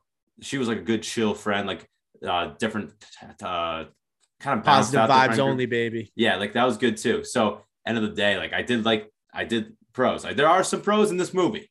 That's definitely And a pro. there's there's some animation that's unbelievable here too. The cooking scene is so good Mm, with Jin Lee, the father, like uh, do, cooking the bok choy in the uh, frying pan there. You know him, him uh, the slow mo, have Yeah. like ratatouille vibes. Like they know what to do. Pixar knows what to do when they're cooking. right. Um, any And- like quick final thought? Oh, you do. Ahead. yeah, I just have one more final thought because you mentioned it, and I know we're going to be going through all these movies, but you mentioned the setting. I didn't think it was particularly that great, and I'll tell you why. Pixar, you, you mentioned it. They've been branching out. They've been going. Um, they're really diverse now. They're jumping into all avenues of the world, right? And I do think, all right, they did kind of do uh, Chinatown decent. I guess I didn't think so though in Toronto. but Toronto, if you would you know that would be Toronto if they didn't have the tower right there? No, you wouldn't. So what's the point of Well, making I, it in I- I thought, I thought it felt like Toronto. Like I know we've been to Toronto. It looked like Toronto. It felt like Toronto. but it was it like a Coco where you knew that like you knew where that was, or was it like you know what I'm Well, saying? I mean, what do you want? Like a Canadian flag at every street? no, but what I'm Like, saying what- is they, they made it a that point. They made it a point to say that this was in Toronto throughout the movie. They made it a point, but literally the Yeah. only thing that made it like, and that's what Pixar does. They make they always make it a point where they are because it affects their future. Like Luca, you could tell on obviously the, the the sea of Italy and the shores there. That's pretty yeah, cool. and it's it's a part Yeah. of their strategy for their animation to make their animation better for their next movie is to That's test true. the boundaries. And here they at least with the I setting, agree. they just did not do that at all. So I think that was a big letdown because why do I love these new pro- newer Pixar projects? It's not because of how good they are and how deep they're going, but it's also they're testing their own boundaries, not just with the stories, but also the settings. And here I thought they didn't test it at all whatsoever.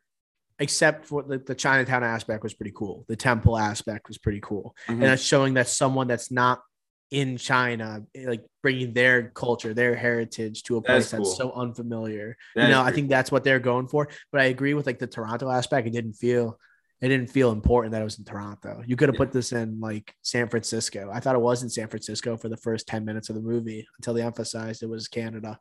Uh the 2002 setting, you know, I thought that was k- kind of important just because like these kids that are going over these emotional issues, it's a hot button issue today, especially with COVID and the type of learning, the interaction these, these kids are really getting.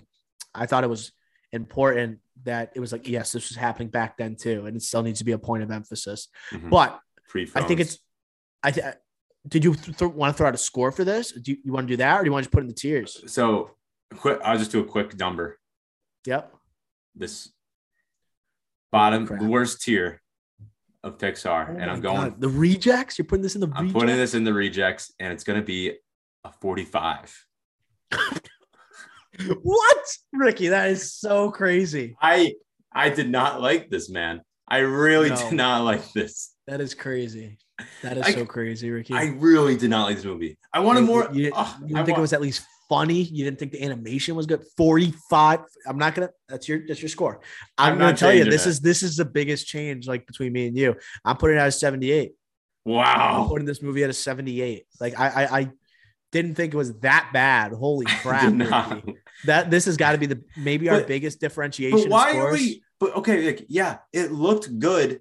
But why are we giving so much credit to looking good? I feel like that's just the last thing you say on top of everything else is that the animation was good. No, no. What's good is oh, in the setting in Luca with the water under the underwater scenes or the scenes of Italy. animation Like, spectacular there? Yes. yeah, like that's what I want to see. Not just oh, I like, gave Luca like a 90, bro. I love Luca. but like oh no, no. But I'm saying like that's like actually what I'm when I use that credit. I'm that's what I'm saying it for. Not like oh, it's Pixar. They have the best animation, so it's great.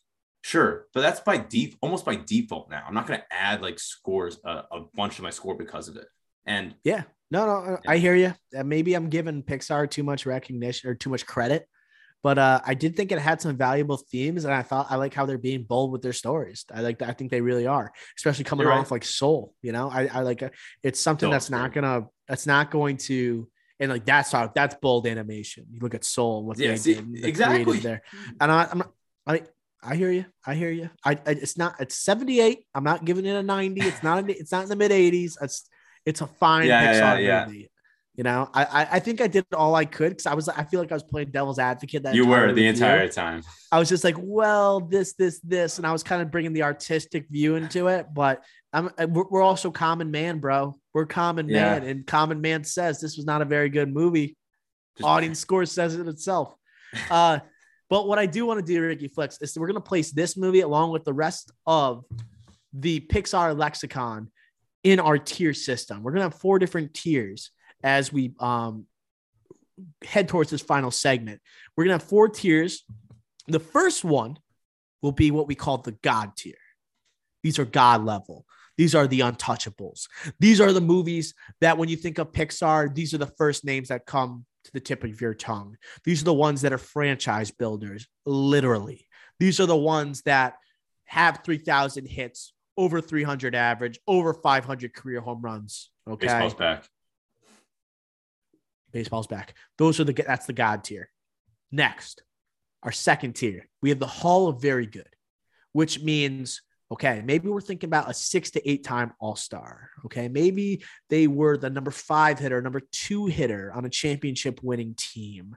Maybe they get in by the Veterans Committee. Maybe they get in in the fourth or fifth time on the ballot. But the Hall of Very Good, they don't quite crack that upper echelon. Maybe they're just shy of 3,000 hits. The next tier, tier three, we have the good, just good. And I think that tier is one that maybe they made one to three all star teams.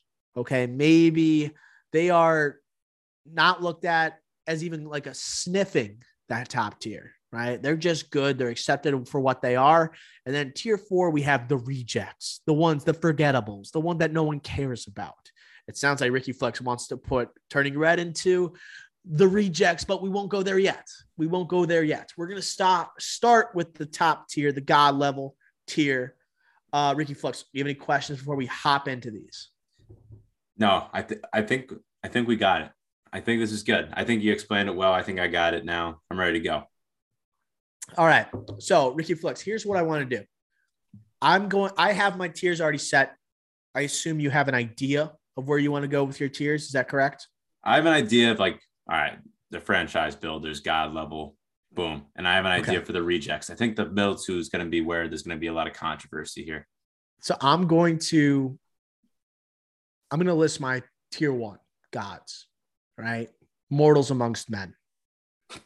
It's so hard for a modern day Pixar movie to enter this top tier. It's, these are like the Babe Ruths, right? The Lou Gehrigs, right? The Cy Youngs. These are the ones that I'm, I'm just going to continue with the baseball um, connection here. MLB's But back. here's what I have. First off, Toy Story one through three, all in God tier. Okay. Toy Story one through three, God tier. Next, Ratatouille, God tier. Next, Monsters Inc., God tier.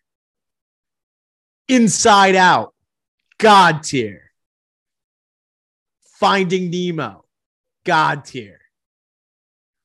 Up, God tier. Incredibles, God tier. And I have one more WALL-E, God tier. I have 10 movies, including Toy Stories 1 through 3.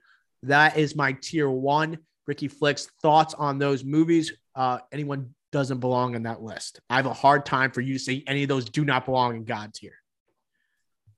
How many Pixar movies are there? There's like 20, less, 15. No, there's more than that, bro. There's like 20. I have wanna one, say. two, three, four, five, six, seven, eight, nine, 10, 11, 12, 13, 14, 15, 25 movies. 25. Okay. I have 10 in the God tier. It's very hard to crack the God tier. The only one that's made in the last 10 years that has made this list is Inside Out. So I, it's tough because I think I had one more on top of that to be on this level. Like top I have 11. that. That's the border one. Uh, That, I that have- kicks I off have tier it. two. I have a top 11 to be considered not not stapled, but considered in the God level top tier here. My problem is how on earth do we put 10 or 11 names in this first tier already? You I have feel to. You have to. You, you have to, Ricky. These movies are too good. You, you think I'm bumping Ratatouille to tier two, bro? That's arguably my favorite. No, I think favorite no. one. So I think I think the ones that I'm a little questionable about. Go and ahead. Gonna and this is a hot take, so I'm gonna put my hat on right here tight. you might want to buckle up for this one. I think Up's a bubble god tier.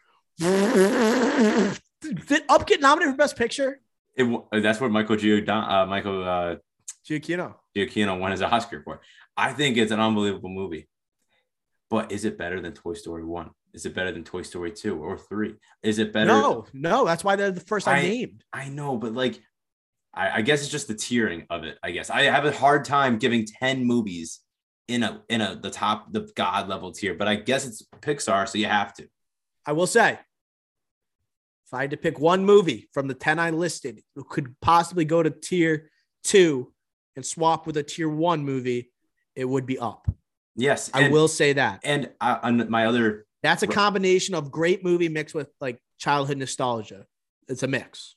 so I completely agree. And my other issue here was just thinking out loud my thoughts when we thought when you thought of this idea here was Inside Out. That's a god level movie, like insane movie.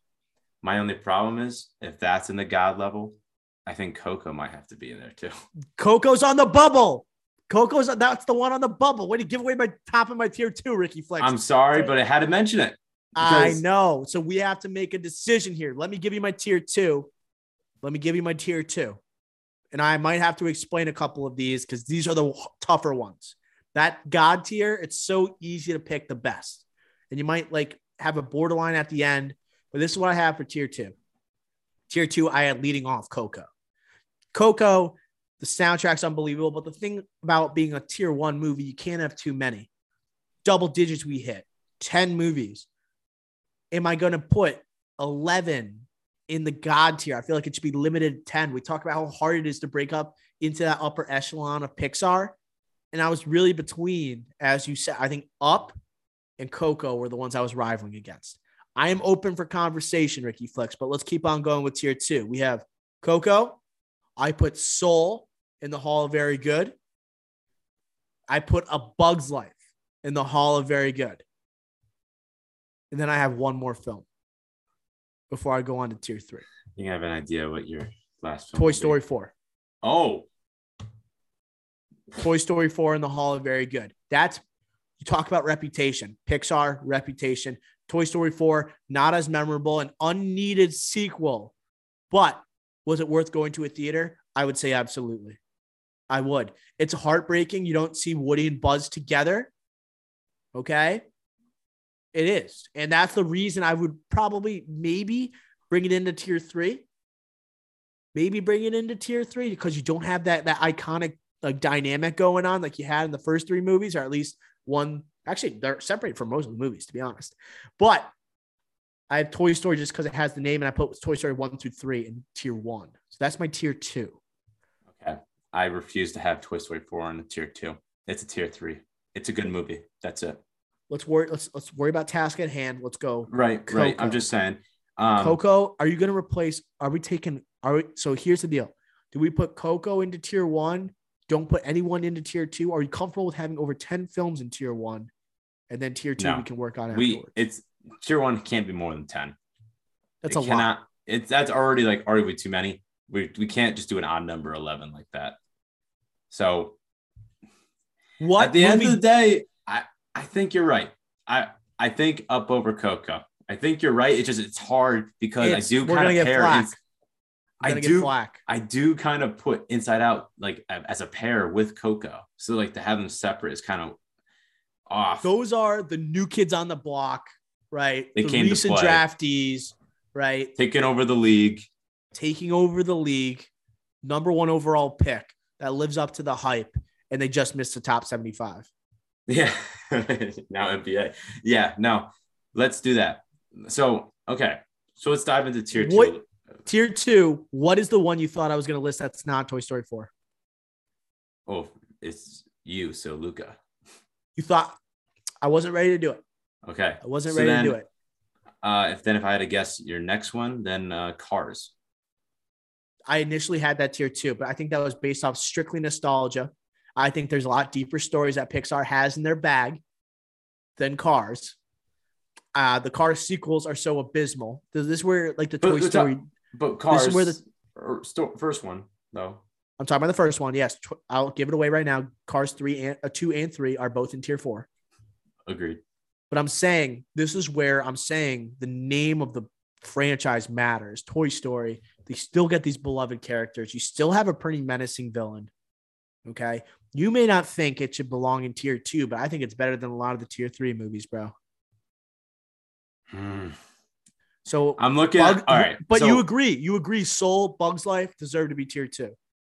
Soul is just an unbelievable movie uh, in in and of itself. There's like a bunch of things that we just mentioned earlier, uh, like Turning Red, that we have in So Soul. close to entering that category of Coco and Inside Out. Very close. Yeah, it's it's very close, but I think that just misses the mark. I think this is exactly where it is.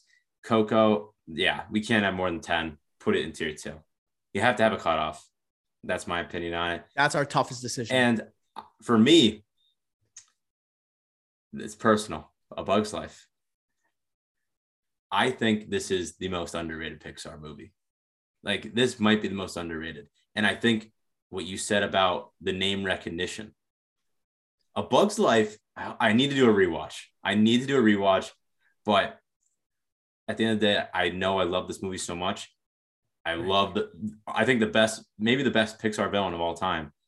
We won't mention his name, but we can't Yes. put it in God level tier two. Ricky, Ricky, you know how hard it was for me to leave off the first movie I ever saw in I know. theaters off of tier one. I would, I, I, I, I might have shed a tear, maybe It's- two. You know how hard that was, where I looked at a Bug's Life and I had to cut it off with its brothers. I felt like a manager who scratched a player that in Game Seven of the World Series that had devoted ten years to the franchise. See, I I felt someone that was like like Pixar and Bugs Life. Bugs Life is one of the first, bro, and it was a great story. It's got solid performances. It's got hilarious moments. But is it a better movie than WALL-E with the themes that that explores? Is it Nah. a better movie than Finding Nemo? no, Is it a better movie than Monsters Inc. Ratatouille? no, It's no. absolutely not. So I had to swallow my pride.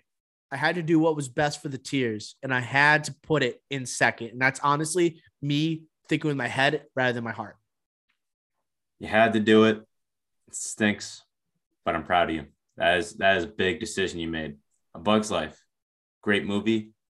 Hollow very good, but not God level. Okay. Uh, so the, the the the conversation here as we carry over, we made the decision on Coco being the top of tier two, the Hall of Very Good, and now we go on to tier three. Wait, wait, wait. Sorry. We are saying Toy Story four is still in the bubble. It's not confirmed Thank tier you. Okay, but we confirmed tier one right now. Tier We have- three. We have, a confirmed tier one. Tier one is confirmed. Okay, moving on. Man, we're gonna get hate, hate for the Coco pick. Um, I'm not looking forward to that. That could lead to our first major, major Twitter beef. Like we've had a couple, but this one could be explosive. Next, leading off tier three, as you would assume, uh, Luca. I have leading off tier three. I loved it. I feel like I also have to recognize other audiences' feelings for the movie. Maybe not as much depth, but the animation's incredible. Luca, tier three. I love the setting. Beautiful. Cars, tier three. Incredibles 2, tier three. I would say tier three is my second biggest tier, Ricky. So just giving you a heads up. I don't have a ton of rejects here. Turning red, I have tier three. Yeah, no, stop right now. I have to let me finish. Let me finish. That is So these are basically, I have honestly never seen Brave, but I put it in tier three. I've never seen it. we can't. So I have seen parts. It's not a bad movie. It's not like Turning Red. I'll say It doesn't right have now. so tier two is like you're knocking at the door being very good. So that's what I'm yeah, saying. Yeah, yeah, yeah. Yeah, so I'm saying tier three, it's like okay, just solid movies. Would- Along with we can't along- throw Brave as a reject. I, I don't. then I also I had onward tier three. I love Onward. I hate I like liked it. I I per if it was to be a personal list, like this is not just like the Hall of Fame committee. It's not like I have to deal with uh, just my integrity on the line. Onward might be even tier two for me because I liked it so much. And I thought Chris Pratt was amazing in his voice performance there. Also taking on sort of adult themes, mature themes for kids. Mhm. Finding Dory, also tier three. And a movie I actually have never seen in, the, the, in its entirety. I have Monster University. I've only seen parts. I'm sorry, but that will have to be a reject. Okay. Uh, if you are Ricky, I haven't seen That movie, movie is tough. but we talk about brand recognition. We talk about Monsters Inc. in tier one. I know. I was giving it the benefit of the doubt. I've only seen parts. What puts it in tier four for you? everything. It's a prequel that tried so hard to like put all these intertwining storylines together. College, right? But it was mainly for kids. The scare factor at the end was kind of lame. Like the climax there. I guess I'm not going to spoil anything there, but I kept it broad enough for you. And that villain, like the dean or whatever, kind of lame. Not like in Monsters Inc. with uh, the spider guy, and then also, um, what's his name, Randall. So, Monsters U, I don't even consider it like in the like it's a part of the Monsters. I don't like. I don't like how you said that. I don't like how you said that. But, Monsters U. just I can't. It's not a good. Mo- University of Monsters. This movie's not good, so I can't put it in tier three. Ricky, I trust your opinion wholeheartedly. Uh, Monsters University has been demoted and is off the 25 man roster heading into the postseason. They are going to tier four. So, tier three, here's what we have, Ricky. Let me know if anything sticks out. Luca, tier three. Turning red, tier three. Ricky, I know we'll talk about that in a second. Cars, tier three. Incredibles 2, tier three. Brave, tier three. Onward, tier three. Finding Dory, tier three. So turning red, other than turning red, do we have an issue with the list? I think we're missing one. Toy Story 4. I think I think all right. Let me just let me help you here. I think you're doing great by the way. Luca or Toy Story 4? Luca. I think. Well, but I love the characters in Toy Story 4. okay, well I do I do we'll think it's a genuinely funny movie. It's an it's a great adventure, Mhm, right? mhm. With characters we're familiar with. Woody and Buzz, Woody reuniting with Bo Peep, a story that we have been craving since Toy Story 2. And it was almost impossible to follow up such a critically acclaimed film like Toy Story 3, arguably the most acclaimed in the franchise, and one that was nominated for Best Picture. Okay, just hold on here. Let me just keep going here. A lot to live up to. So, Onward or Toy Story 4? See, like this this hesitation just makes me like proves the point where it should be with these Toy guys. Story 4, I would take over Onward, I think. I have to rewatch Toy Story 4. I have to Okay. rewatch it. I have to. Okay. They should have ended the franchise after three. I get it. But but I have I gotta one show more. respect to a goat. I, I know, but I have one more Respect to a question. goat. I have one more question for you. And I'm this might get flack from you. Cars or Toy Story 4? Cars, I was thinking about. I, I initially, I, think- told you, I initially had it at tier two, but the story's pretty skim, I think thin.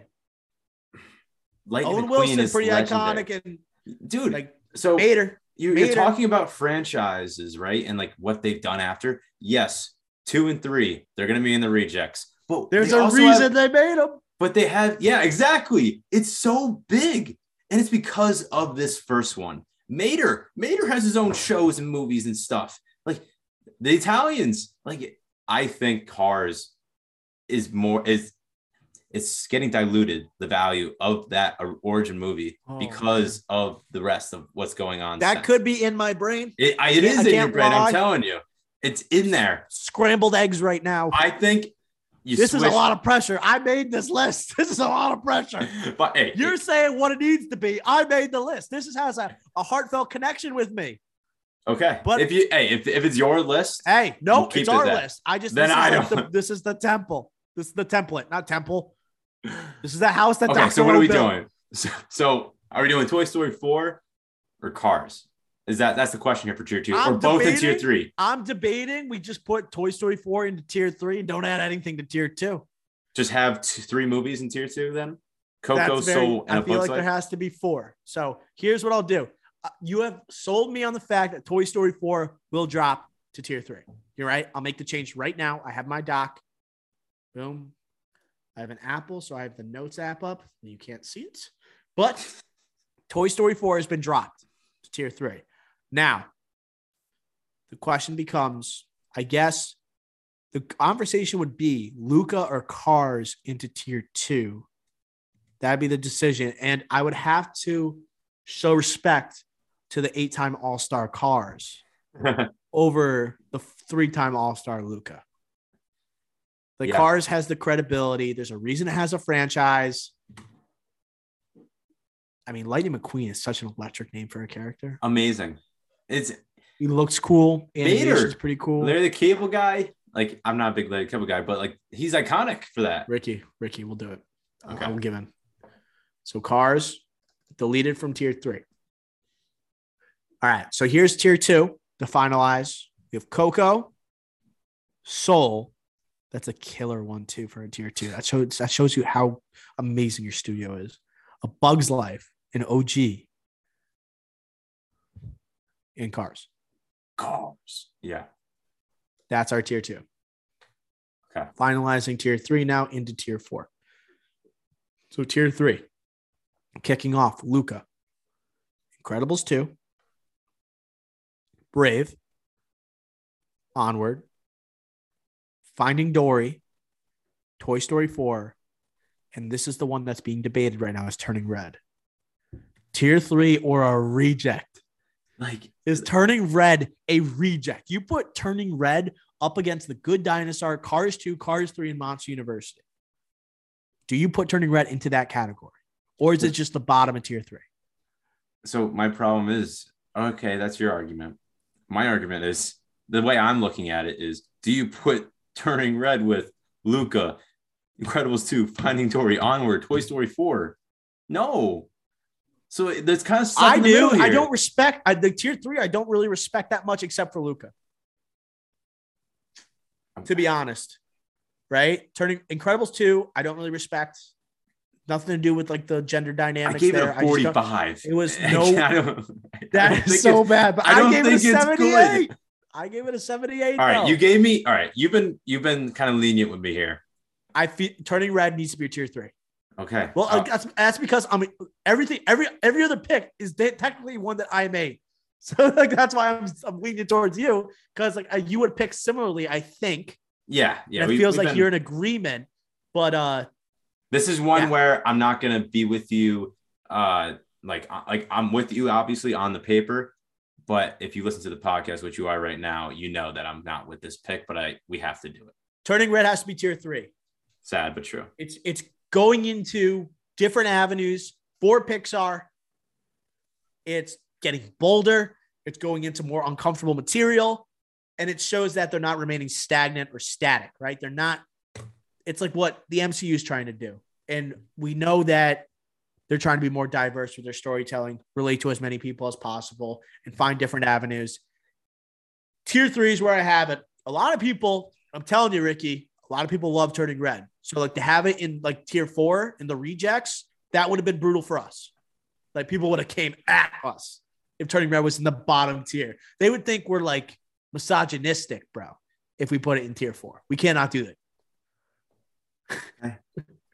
You gave it a 78, so we, I guess you can't. I said it- it's good. That's why this we have the God tier, the Hall of Very Good, the good, and then the rejects. I don't think it's a reject, bro. You you think it is obviously, but I don't think it's a reject. And even if it's a reject for you, my score tells you it should be in tier three. Um, tier four, the Good Dinosaur, Cars two, Cars three, then Monsters University. I am satisfied with this tiering. I think it's really good. Yeah, and I, I just for the record, Monster University, like I don't absolutely hate that movie. I just don't think it's good. And yeah, I don't think it's good. It just doesn't belong Yeah. with those other movies on the list. It's so forgettable. And a big part about Pixar movies is the rewatchability, the, Mhm. the come back to them. They're on ABC Family or Freeform. You're able to go to it, start watching no matter where you are, and you're hooked. Pixar Marathon. Is Monster University showing up on a Pixar Marathon? No. You better believe it isn't, right? You better believe it isn't. So let me walk through the tiers one more time, then we'll get out of here. Tier one.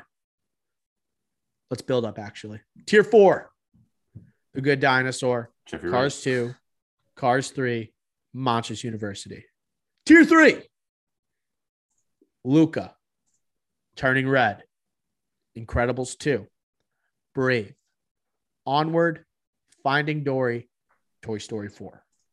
Next, tier two, Coco, Soul, A Bug's Life, Cars. And tier one, Toy Story 1 through 3, Ratatouille, Monsters Inc., Inside Out, Finding Nemo, Up, WALL-E, and The Incredibles. Ricky, we might have nailed it. If we, the only thing that's holding this list back is Coco. Um, but we need at least four in each tier. If I had to look at tier one and tier two, I had to switch out another movie. You talked about Up. I think the next one, it's personally one of my favorites, arguably my favorite Pixar movie, but based on the way it's widely received and based on the performance of it's the first one and the third one, I think Toy Story 2 would be the next one up that you would have to switch. Okay, this podcast might be over. Wow. You think That's Toy what I would Story have to switch. Oh my god. Toy Story 1, iconic. Toy Story 3, also iconic. You didn't think it could outperform both of them. Okay. These other ones kind of stand upon their own, except for Monsters Inc. has a se- as a sequel. Incredibles, you know, belongs in the top tier.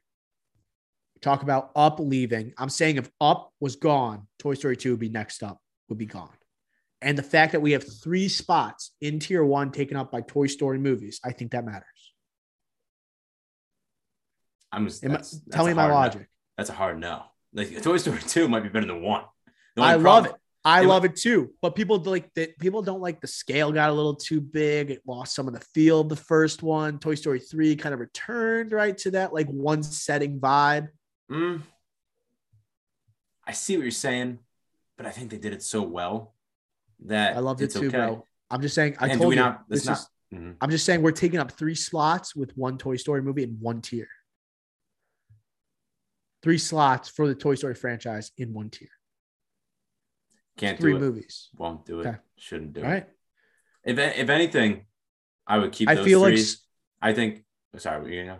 I like if I put Coco, let's say I don't take a movie off tier one, Coco goes into tier tier one, right? Tier two remains Soul, Bugs Life, Cars. Then you're gonna make the argument: Does Soul get in? You know, I You feel like we'll it's just keep expanding.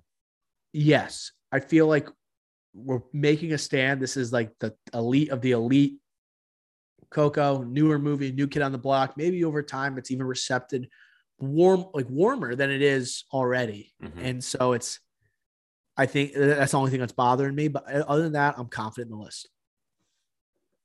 The Coco that's the glaring like. Oof. It's But um, yeah, that's like a- do we put it in tier one and just don't put anything down? That's the that's the decision. bro. honestly, I think, I think we do, but then on the graphic we don't put it as that. I can see how people react. so you, you want to like test them and say like, I want to see how bad it is, like as in like uh, the reaction to it. I think that it belongs next to Inside one. Out. I think I think I'm fine with it in tier two though. I honestly am. Now I'm thinking about it. Villain didn't really like. I'm I'm fine with it. where it danger level to it. It was just the It's full of aesthetic. It was like it was aesthetically pleasing. The visual effects were incredible. Songs But- great. Songs were great. Oh, the soundtrack. Oh man, Frick, frick. not as strong of a, as a main character than these, or yeah, main um, protagonist here than the others though. I will say that too. Well, I'm fine with it just- two. I'm fine I with think it. we, too. we I think we just live with the repercussions. Okay. We live with our we, we live and die by our, our decisions on this podcast. They are final. So that's gonna do it for our tiering Pixar top billing. Oh wait, wait. Sorry. Quick shout out to Bao short film. Unbelievable short film. You know who directed it? Uh, Pete, uh, Chris Lord. Ricky. No, Ricky, Oh, you no. know who directed this movie? Bao. Let me tell you. Scorsese. Domee Shi. You know what she directed? Turning Red. Turning Red. Unbelievable short film. Ricky. Turning think- Red.